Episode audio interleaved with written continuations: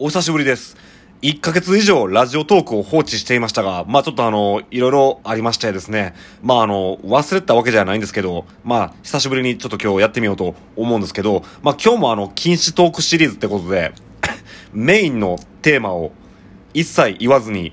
喋るというトークでございますけど、まあ今日はあの、横井圭の趣味についてを喋ろうと思うんですけど、いや、あの、趣味ってお前音楽ちゃうのって言われますけど、あの、音楽は趣味ではございません。一応横井圭全く売れていませんけど、一応仕事にしたいと思って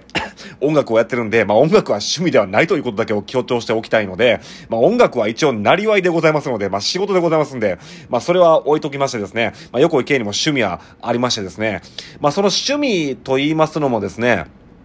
まあ僕は小学校と中学校の時にその趣味をやっていまして、で、当時は中学生までしか、まあ競技に参加できなかったんですけど、まあその、いつぐらいからかその大人も参加 OK になってですね、まあその趣味が、まあ第三次ブームって言われてからもう10年以上と経ってるんですけどね、まああってですね、まあ僕、僕もですね、あの、2018年の、10月から競技を再開しておりましてですね。まあその競技と言いますか、何と言いますか。まあ、ざっくり言うたらこの趣味、おもちゃなんですけどね。まあおもちゃって言うたらまあ、そのやってる人怒りますね。まあ僕自身も、それはおもちゃって言われたら怒りますよ。その、まあその趣味のおもちゃっていうのはその何かって言いますとですね、これはその、何と言いますかね、あの、青と赤の星のマークで有名な、あの、静岡の模型会社が販売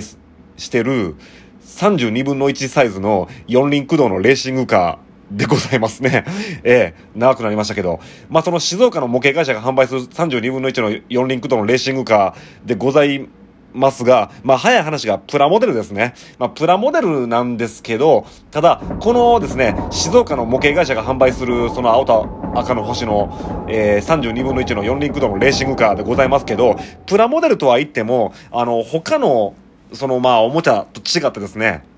あの、まあ作るじゃないですか、プラモデルを。その作るんですけど、その、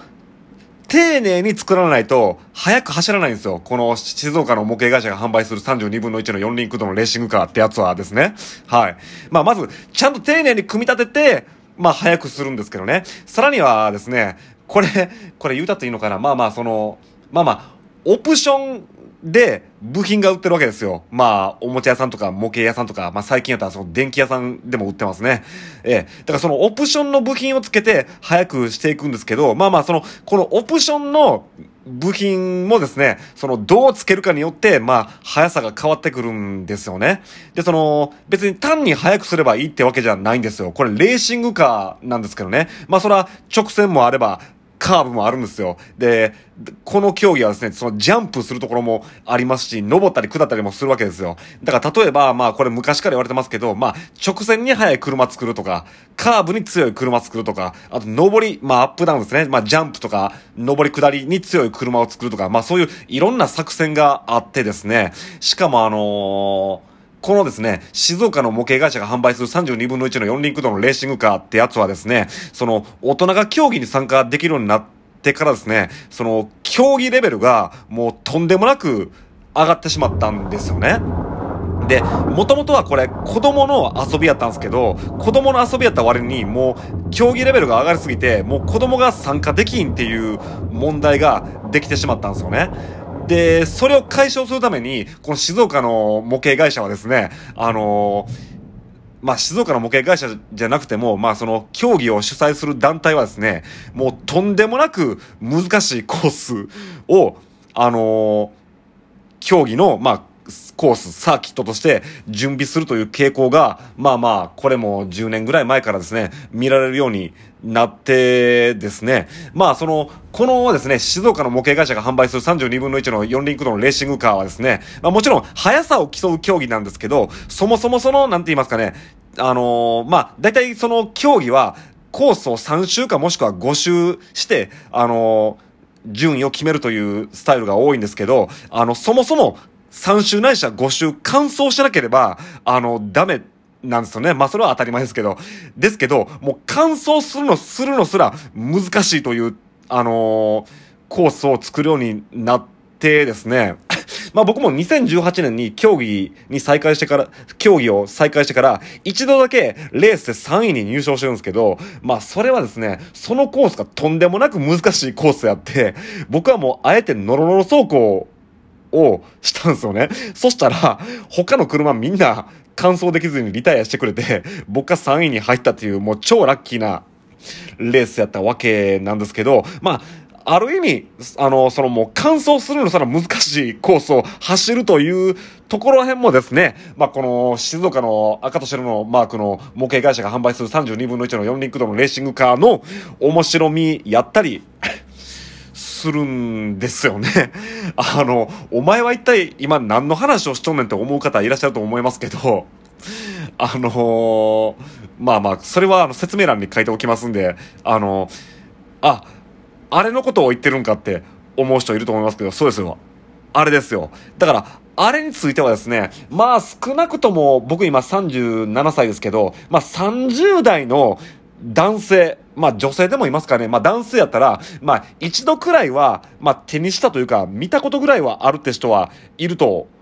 思うんですよね。で、今だからその大人もできるんで、よかったら一緒に僕とやりませんかってところなんですけどね。まあただ、このコロナ禍のせいで、レースとかも中止になって、僕も1年以上ちょっと今、やってないんですよね。あの、1年前にちょっと今、手に持ってるんですけど、1年前にレースに参加するためにマシンを僕組み上げたんですけど、そのマシンを走らせへんまんま、1年が経過してるんですよね。で、やっぱり、あの僕はだからその小中学生の頃、つまり今から20年以上もう前にも、一応このですね、静岡の模型会社が販売する32分の1の四輪駆動レーシングカーを、まあ子供の頃やってたわけですけど、あのー何を喋ろうとしてたんだっけ？あの、なんだ？あ、そうそう。だから、今はその昔と違って、あの、ネットがあるんで、その昔なんかはその、まあ、コロコロ、これ、これ、これ言うたらまずいな。まあ、子供向けの雑誌とかを見て、あの、改造方法なんかを調べて、早くしてたんです、してたんですけど、今はネットがあるんで、下手したらその、競技で優勝した人なんかが、その、優勝したマシンなんかを公開するということをやっていてですね。で、それを真似るというのが、まあ当たり前に行われていてて、まあそれもまだその競技レベルを飛躍的に、飛躍的にというかもう爆発的に上げるきっかけきっかけになってはいるんですけど、でもこれは逆に良くない面もあって、逆にその、大会で優勝した人のマシンを丸まま真似るっていう人が、あのー、やっぱり増えてるんですよね。で、まあ、それはですね、子供の頃からこのね、あのま32分の1の4輪駆動のレーシングカーやってた僕からすると、まあ邪道というよりかその間違ってるんですよね。あのなぜそういう改造というか、まあセッティングにしたのかという意味を分からずに、あの、優勝者の真似をしたところで、何にもあの、効果が得れないんですよね。特にこれはまあ、あの、僕は昔からそうなんですけど、僕は結構割とシンプルな車作ってるんですよ。っていうのもこの静岡の模型会社が販売する32分の1の4輪駆動のレーシングカーっていうのは、別にそんな派手な改造してなくても、丁寧に組み上げさえしたら、そこそこは速くなるんですよね。で、しかも、あの今、その静岡の模型会社はですね、子供の頃にこの、まあその32分の1の四輪駆動レーシングカーをやってた人が、まあ入社して、その子供の頃やってた人が製品を作るというふうなことをしてるので、あのまあそういった意味でもより質の高い部品なんかが、オプションの部品が売ってたりするんですけど、だからこの、最近はその、だからスターターパックとか、あの、アドバンスパックって言って、その、静岡の模型会社の社員の人が、とりあえずわけわからん人のために、これさえつけとけば早くなりますよっていう、その部品なんかをチョイスして入れてくれてるっていう、まあ、あの、製品なんかがあるんですけど、それを素直に組み立てるだけで、まあ難しいコースも完走できるし、そこそこのスピードも出せますよっていう車が仕上がったりするんですけど、まあ僕はそれの延長線上の車を作るというのがまあ僕の作戦でして、割とだから僕まあ、そんなド派手な改造はしてないんですけど、ただ、一個一個の部品に、この部品はどういう効果があって、どういう意味があるのかってことをすごい吟味してつけてるんで、だから僕はその、いわゆるその、上級者からしたら、なんやその、シンプルというかもう初心者丸出しの簡単な車はって、あの、まあ言われたりすることもあるんですけど、僕はそのド派手な改造をしてなくても、地味に速いよっていう車を作るのが結構得意としてまして、あの